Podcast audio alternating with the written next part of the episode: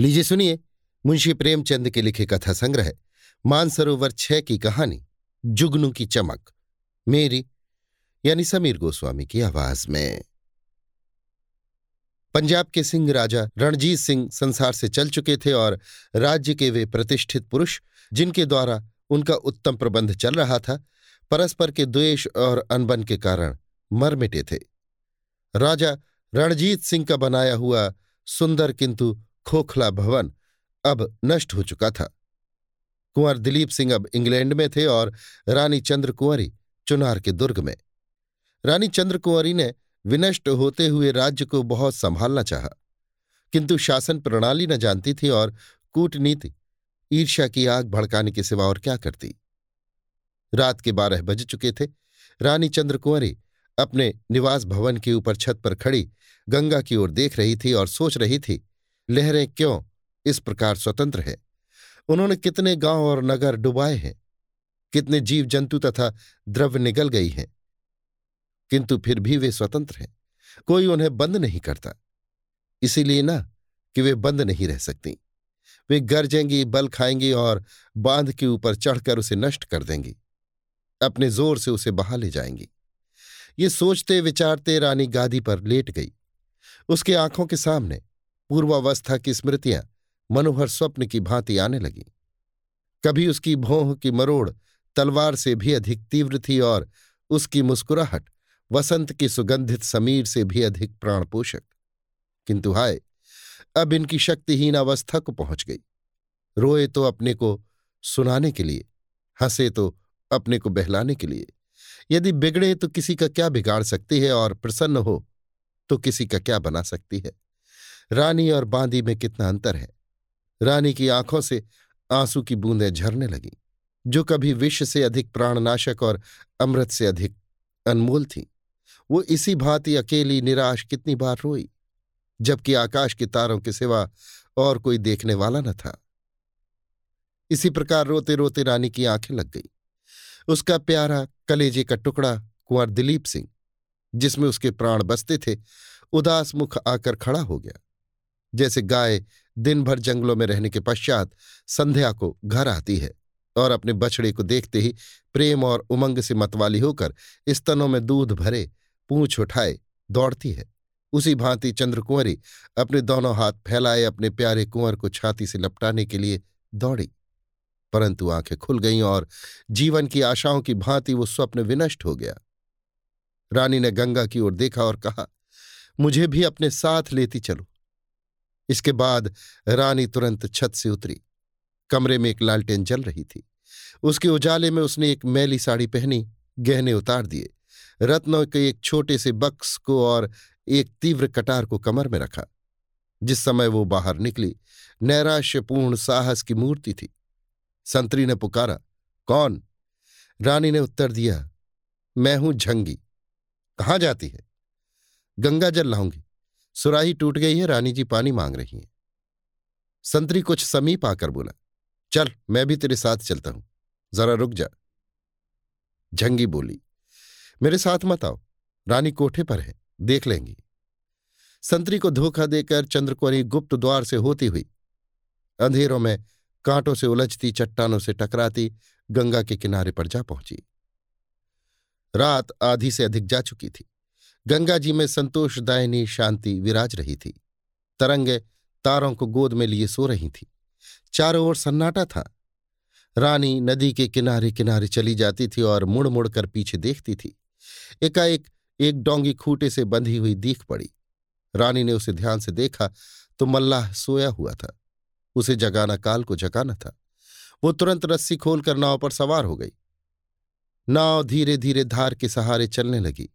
शोक और अंधकारमय स्वप्न की भांति, जो ध्यान की तरंगों के साथ बहा चला जाता हो। नाव के हिलने से मल्लाह चौंक कर उठ बैठा। आँखें मलते मलते उसने सामने देखा तो पटरे पर एक स्त्री हाथ में डांड लिए बैठी है। घबरा कर पूछा तय कौन है रे? नाव कहाँ लिए जाती है? रानी हंस पड़ी। भय के अंत को साहस कहते हैं। बोली, सच बताऊँ या झूठ? मल्लाह कुछ भयभीत सा होकर बोला, सच बताया जाए रानी बोली अच्छा तो सुनो, मैं लाहौर की रानी चंद्रकुंवरी हूँ। इसी किले में कैद थी। आज भागी जाती हूँ। मुझे जल्दी बनारस पहुँचा दे। तुझे निहाल कर दूँगी और शरारत करेगा तो देख, कटार से सिर काट दूँगी। सवेरा होने के पहले मुझे बनारस पहुँचना चाहिए। ये धमकी काम कर गई। मल्लाह ने विनीत भाव से अपना कंबल बिछा दिया और तेज़ी से डांड चलाने लगा। किनारे के वृक्ष और ऊपर जगमगाते हुए तारे साथ साथ दौड़ने लगे। प्रातःकाल चुनार के दुर्ग में प्रत्येक मनुष्य अचंभित और व्याकुल था। संतरी चौकीदार और लौंडिया सब सिर नीचे किए दुर्ग के स्वामी के सामने उपस्थित थे। अन्वेषण हो रहा था, परंतु कुछ पता न चलता था। उधर रानी बनारस पहुँची, परंतु वहाँ पहले से ही पुलिस और सेना का जाल बिछा हुआ था। नगर के नाके बंद थे। रानी का पता लगाने वाले के लिए एक बहुमूल्य पारितोषिक की सूचना दी गई थी। बंदी गृह से निकलकर रानी को ज्ञात हो गया कि वो और दृढ़ कारागार में है। दुर्ग में प्रत्येक मनुष्य उसका आज्ञाकारी था। दुर्ग का स्वामी भी उसे सम्मान की दृष्टि से देखता था, किंतु आज स्वतंत्र होकर भी उसके ओठ बंद थे। उसे सभी स्थानों में शत्रु दीख पड़ते थे। पंख रहित पक्षी को पिंजरे के कोने में ही सुख है। पुलिस के अफसर प्रत्येक आने जाने वाले को ध्यान से देखते थे किंतु उस भिखारिणी की ओर किसी का ध्यान नहीं जाता था, जो एक फटी हुई साड़ी पहने, यात्रियों के पीछे पीछे धीरे धीरे सिर झुकाए, गंगा की ओर चली आ रही है। न वो चौंकती है, न हिचकती है, न घबराती है। इस भिखारिणी की नसों में रानी का रक्त है। यहाँ से भिखारिणी ने अयोध्या की राह ली। वो दिन भर विकट मार्गों में चलती और रात को किसी सुनसान स्थान पर लेट रहती थी। मुख पीला पड़ गया था, पैरों में छाले थे, फूल सा बदन कुमला गया था। वो प्रायः गाँव में लाहौर की रानी के चर्चे सुनती। कभी कभी पुलिस के आदमी भी उसे रानी की टोह में दत्तचित्त दीख पड़ते। उन्हें देखते ही भिकारनी के हृदय में सोई हुई रानी जाग उठती। वो आँखें उठाकर उन्हें घृणा की दृष्टि से देखती और शोक तथा क्रोध से उसकी आँखें जलने लगती। एक दिन अयोध्या के समीप पहुंचकर रानी एक वृक्ष के नीचे बैठी हुई थी। उसने कमर से कटार निकालकर सामने रख दी। वो सोच रही थी कि कहाँ जाऊँ। मेरी यात्रा का अंत कहाँ है? क्या इस संसार में अब मेरे लिए कहीं ठिकाना नहीं है? वहाँ से थोड़ी दूर पर आमों का एक बहुत बड़ा बाग था। उसमें बड़े बड़े डेरे और तंबू गड़े हुए थे। कई एक संतरी चमकीली वर्दियाँ पहने टहल रहे थे। कई घोड़े बंधे हुए थे। रानी ने इस राजसी ठाट बाट को शोक की दृष्टि से देखा। एक बार वो भी काश्मीर गई थी। उसका पड़ाव इससे कहीं बढ़ गया था। बैठे बैठे संध्या हो गई। रानी ने वहीं रात काटने का निश्चय किया। इतने में एक बूढ़ा मनुष्य टहलता हुआ आया और उसके समीप खड़ा हो गया। ऐठी हुई दाढ़ी थी। शरीर में सटी हुई चपकन थी। कमर में तलवार लटक रही थी। इस मनुष्य को देखते ही रानी ने तुरंत कटार उठाकर कमर में खोस ली। सिपाही ने उसे तीव्र दृष्टि से देखकर पूछा, बेटी कहाँ से आती हो? रानी ने कहा बहुत दूर से। कहाँ जाओगी? ये नहीं कह सकती। बहुत दूर। सिपाही ने रानी की ओर फिर ध्यान से देखा और कहा, जरा अपनी कटार दिखाओ। रानी कटार संभाल कर खड़ी हो गई और तीव्र स्वर से बोली, मित्र हो या शत्रु? ठाकुर ने कहा, मित्र। सिपाही के बातचीत करने के ढंग में और चेहरे में कुछ ऐसी विलक्षणता थी, जिससे रानी को विवश होकर विश्वास करना पड़ा। वो बोली विश्वासघात न करना। ये देखो, ठाकुर ने कटार हाथ में ले ली। उसको उलट पुलट कर देखा और बड़े नम्र भाव से उसे आँखों से लगाया। तब रानी के आगे विनीत भाव से सिर झुकाकर वो बोला, महारानी चंद्रकुंवरी रानी ने करुण स्वर से कहा, नहीं, अनाथ भिखारनी तुम कौन हो? सिपाही ने उत्तर दिया, आपका एक सेवक। रानी ने उसकी ओर निराश दृष्टि से देखा और कहा, दुर्भाग्य के सिवा इस संसार में मेरा कोई नहीं। सिपाही ने कहा, महारानी जी, ऐसा न कहिए। पंजाब के सिंह की महारानी के वचन पर अब भी सैकड़ों सिर झुक सकते हैं। देश में ऐसे लोग विद्यमान हैं जिन्होंने आपका नमक खाया है और उसे भूले नहीं हैं। रानी, अब इसकी इच्छा नहीं। केवल एक शांत स्थान चाहती हूँ जहाँ पर एक कुटी के सिवा कुछ न हो। सिपाही। ऐसा स्थान पहाड़ों में ही मिल सकता है। हिमालय की गोद में चलिए, वहीं आप उपद्रव से बच सकती हैं। रानी, आश्चर्य से, शत्रुओं में जाऊँ? नेपाल कब हमारा मित्र रहा है? सिपाही, राणा जंग बहादुर दृढ़ प्रतिज्ञ राजपूत है। रानी, किंतु वही जंग बहादुर तो है, जो अभी अभी हमारे विरुद्ध लॉर्ड डलहौजी को सहायता देने पर उद्दत था। सिपाही, कुछ लज्जित सा होकर। तब आप महारानी चंद्र कुंवरी थी। आज आप भिकारनी है। ऐश्वर्य के द्वेषी और शत्रु चारों ओर होते हैं। लोग जलती हुई आग को पानी से बुझाते हैं, पर राख माथे पर चढ़ाई जाती है। आप जरा भी सोच विचार न करें। नेपाल में अभी धर्म का लोप नहीं हुआ है। आप भय त्याग करें और चलें। देखिए वो आपको किस भांति सिर और आँखों पर बिठाता है। रानी ने रात इसी वृक्ष की छाया में काटी। सिपाही भी वहीं सोया। प्रातःकाल वहाँ दो तीव्रगामी घोड़े देख पड़े। एक पर सिपाही सवार था और दूसरे पर एक अत्यंत रूपवान युवक। ये रानी चंद्रकुंवरी थी, जो अपने रक्षा स्थान की खोज में नेपाल जाती थी। कुछ देर पीछे रानी ने पूछा, ये पड़ाव किसका है? सिपाही ने कहा, राणा जंग बहादुर का। वे तीर्थ यात्रा करने आए हैं, किंतु हमसे पहले पहुँच जाएँगे। रानी, तुमने उनसे मुझे यहीं क्यों न मिला दिया? उनका हार्दिक भाव प्रकट हो जाता। सिपाही, यहाँ उनसे मिलना असंभव था। आप जासूसों की दृष्टि से न बच सकती। उस समय यात्रा करना प्राण को अर्पण कर देना था। दोनों यात्रियों को अनेक बार डाकुओं का सामना करना पड़ा। उस समय रानी की वीरता, उसका युद्ध कौशल तथा फुर्ती देखकर बूढ़ा सिपाही दांतों तले अंगुली दबाता था। कभी उनकी तरह तलवार काम कर जाती और कभी घोड़े की तेज चाल। यात्रा बड़ी लंबी थी। जेठ का महीना मार्ग में ही समाप्त हो गया। वर्षा ऋतु आई। आकाश में मेघमाला छाने लगी। सूखी नदियाँ उतरा चली। पहाड़ी नाले गरजने लगे। न नदियों में नाव, न नालों पर घाट। किंतु घोड़े सधे हुए थे। स्वयं पानी में उतर जाते और डूबते, उतराते, बहते, भंवर खाते पार पहुँच जाते। एक बार बिच्छू ने कछुए की पीठ पर नदी की यात्रा की थी। ये यात्रा उससे कम भयानक न थी। कहीं ऊँचे ऊँचे साखू और महुए के जंगल थे और कहीं हरे भरे जामुन के वन। उनकी गोद में हाथियों और हिरनों के झुंड किलोलें कर रहे थे। धान की क्यारियाँ पानी से भरी हुई थी। किसानों की स्त्रियाँ धान रोपती थीं और सुहावने गीत गाती थीं। कहीं उन मनोहारी ध्वनियों के बीच में खेत की मेड़ों पर छाते की छाया में बैठे हुए जमींदारों के कठोर शब्द सुनाई देते थे।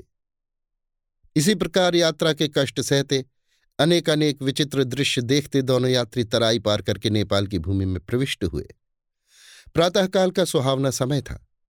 नेपाल के महाराज सुरेंद्र विक्रम सिंह का दरबार सजा हुआ। राज्य के प्रतिष्ठित मंत्री अपने अपने स्थान पर बैठे हुए थे। नेपाल ने एक बड़ी लड़ाई के पश्चात तिब्बत पर विजय पाई थी। इस समय संधि की शर्तों पर विवाद छिड़ा था। कोई युद्ध व्यय का इच्छुक था, कोई राज्य विस्तार का। कोई कोई महाशय वार्षिक कर पर ज़ोर दे रहे थे। केवल राणा जंग बहादुर के आने की देर थी। वे कई महीनों के देशाटन के पश्चात आज ही रात को लौटे थे और ये प्रसंग, जो उन्हीं के आगमन की प्रतीक्षा कर रहा था, अब मंत्रिसभा में उपस्थित किया गया था। तिब्बत के यात्री आशा और भय की दशा में प्रधानमंत्री के मुख से अंतिम निर्णय सुनने को उत्सुक हो रहे थे। नियत समय पर चोपदार ने राणा के आगमन की सूचना दी। दरबार के लोग उन्हें सम्मान देने के लिए खड़े हो गए। महाराज को प्रणाम करने के पश्चात वे अपने सुसज्जित आसन पर बैठ गए।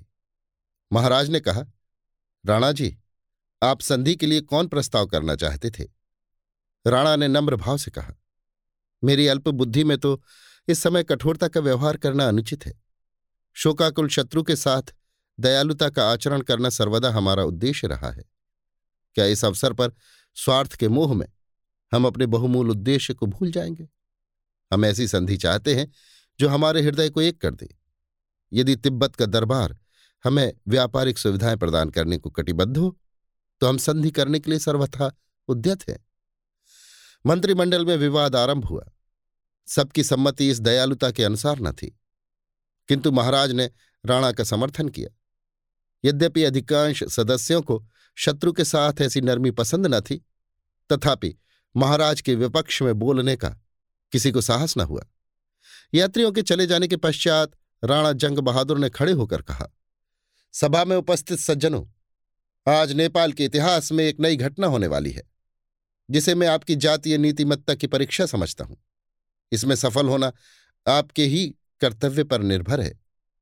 आज राज्यसभा में आते समय मुझे ये आवेदन पत्र मिला है, जिसे मैं आप सज्जनों की सेवा में उपस्थित करता हूँ। निवेदक ने तुलसीदास की ये चौपाई लिख दी है। आपत्काल परखी ये चारी, धीरज धर्म, मित्र अरुनारी महाराज ने पूछा, ये पत्र किसने भेजा है? एक भिखारिन ने। भिखारिन कौन है? महारानी चंद्र कुंवरी कड़बड़ खत्री ने आश्चर्य से पूछा जो हमारी मित्र अंग्रेज़ी सरकार के विरुद्ध होकर भाग आई है। राणा जंग बहादुर ने लज्जित होकर कहा, जी हाँ, यद्यपि हम इसी विचार को दूसरे शब्दों में प्रकट कर सकते हैं।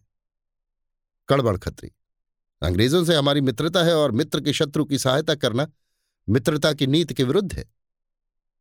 जनरल शमशेर बहादुर, ऐसी दशा में इस बात का भय है कि अंग्रेज़ी सरकार से हमारे संबंध टूट ना जाए। राजकुमार रणवीर सिंह।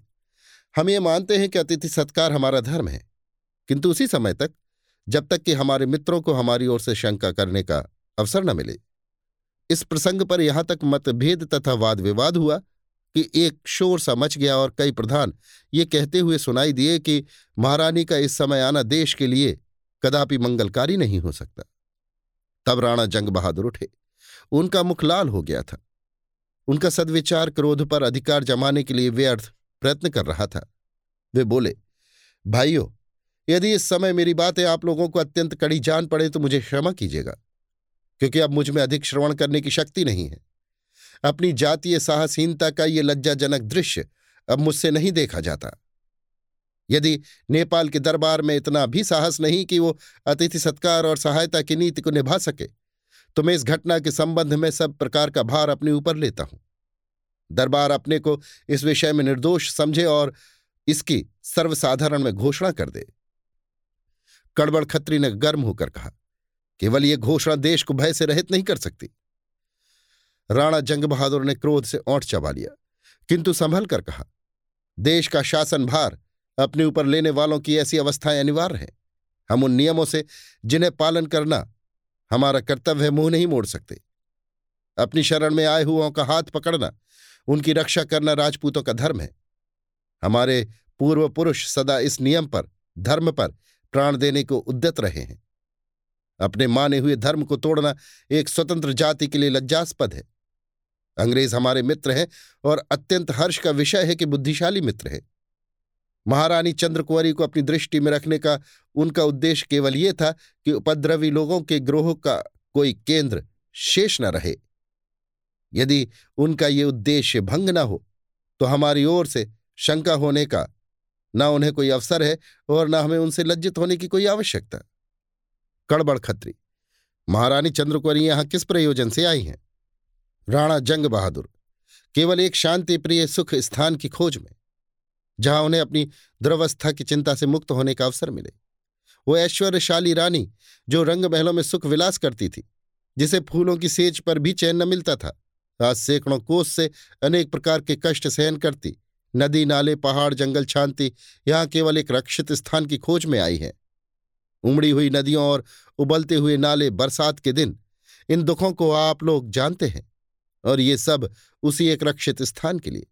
उसी एक भूमि के टुकड़े की आशा में। किंतु हम ऐसे स्थानहीन हैं कि उनकी अभिलाषा भी पूरी नहीं कर सकते। उचित तो ये था कि उतनी सी भूमि के बदले हम अपना हृदय फैला देते। सोचिए कितने अभिमान की बात है कि एक आपदा में फंसी हुई रानी अपने दुख के दिनों में जिस देश को याद करती हैं, ये वही पवित्र देश है। महारानी चंद्रकुंवरी को हमारे इस अभयप्रद स्थान पर, हमारी शरणागतों की रक्षा पर पूरा भरोसा था और वही विश्वास उन्हें यहाँ तक लाया है। इसी आशा पर कि पशुपतिनाथ की शरण में मुझे शांति मिलेगी। वो यहाँ तक आई हैं। आपको अधिकार है, चाहे उनकी आशा पूर्ण करें या धूल में मिला दें। चाहे रक्षणता के, शरणागतों के साथ, सदाचरण के नियमों को निभाकर इतिहास के पृष्ठों पर अपना नाम छोड़ जाए, या जातीयता तथा सदाचार संबंधी नियमों को बिटाकर स्वयं अपने को पतित समझे। मुझे विश्वास नहीं है कि यह एक भी मनुष्य ऐसा निरभिमान है कि जो इस अवसर पर शरणागत पालन धर्म को विस्तृत करके अपना सिर ऊँचा कर सके। अब मैं आपके अंतिम निपटारे की प्रतीक्षा करता हूँ। कहिए, आप अपनी जाति और देश का नाम उज्जवल करेंगे या सर्वदा के लिए अपने माथे पर अपयश का टीका लगाएँगे? राजकुमार ने उमंग से कहा, हम महारानी के चरणों तले आँखें बिछाएँगे। कप्तान विक्रम सिंह बोले, हम राजपूत हैं और अपने धर्म का निर्वाह करेंगे। जनरल वनवीर सिंह हम उनको ऐसी धूम से लाएँगे कि संसार चकित हो जाएगा। राणा जंग बहादुर ने कहा, मैं अपने मित्र कड़बड़ खत्री के मुख से उसका फैसला सुनना चाहता हूँ। कड़बड़ खत्री एक प्रभावशाली पुरुष थे और मंत्रिमंडल में वे राणा जंग बहादुर के विरुद्ध मंडली के प्रधान थे। वे लज्जा भरे शब्दों में बोले, यद्यपि मैं महारानी के आगमन को भय रहित नहीं समझता, किंतु इस अवसर पर हमारा धर्म यही है कि हम महारानी को आश्रय दें। धर्म से मुँह मोड़ना किसी जाति के लिए मान का कारण नहीं हो सकता। कई ध्वनियों ने उमंग भरे शब्दों में इस प्रसंग का समर्थन किया। महाराजा सुरेंद्र विक्रम सिंह, इस निपटारे पर बधाई देता हूँ। तुमने जाति का नाम रख लिया। पशुपति इस उत्तम कार्य में तुम्हारी सहायता करे। सभा विसर्जित हुई। दुर्ग से तोपे छूटने लगी। नगर भर में खबर गूंज उठी कि पंजाब की रानी चंद्र कुंवरी का शुभागमन हुआ है। जनरल रणवीर सिंह और जनरल रणधीर सिंह बहादुर पचास हज़ार सेना के साथ महारानी की अगवानी के लिए चले। अतिथि भवन की सजावट होने लगी।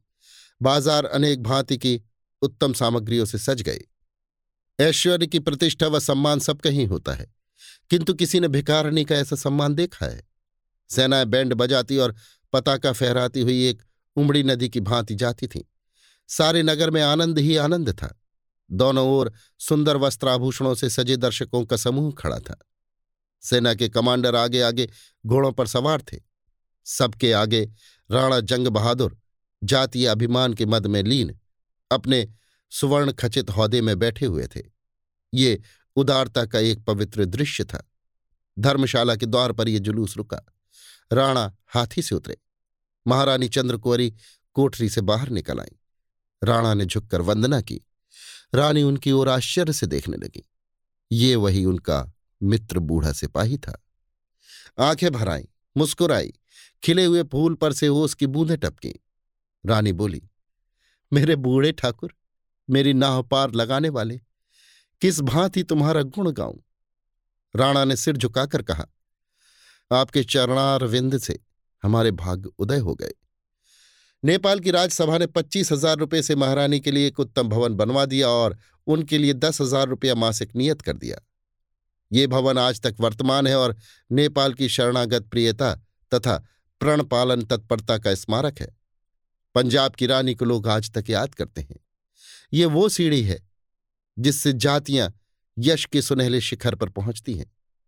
ये ही घटनाएँ हैं जिनसे जातीय इतिहास, प्रकाश और महत्व को प्राप्त होता है। पॉलिटिकल रेजिडेंट ने गवर्नमेंट को रिपोर्ट की। इस बात की शंका थी कि गवर्नमेंट ऑफ़ इंडिया और नेपाल के बीच कुछ खिंचाव हो जाए। किंतु गवर्नमेंट को राणा जंग बहादुर पर पूर्ण विश्वास था। और जब नेपाल की राज्यसभा ने विश्वास और संतोष दिलाया कि महारानी चंद्र कुंवरी को किसी शत्रु भाव का अवसर न दिया जाएगा तो भारत सरकार को संतोष हो गया। इस घटना को भारतीय इतिहास की अंधेरी रात में जुगनू की चमक कहना चाहिए। अभी आप सुन रहे थे मुंशी प्रेमचंद के लिखे कथा संग्रह मानसरोवर छह की कहानी, जुगनू की चमक। मेरी, यानी समीर गोस्वामी की आवाज़ में।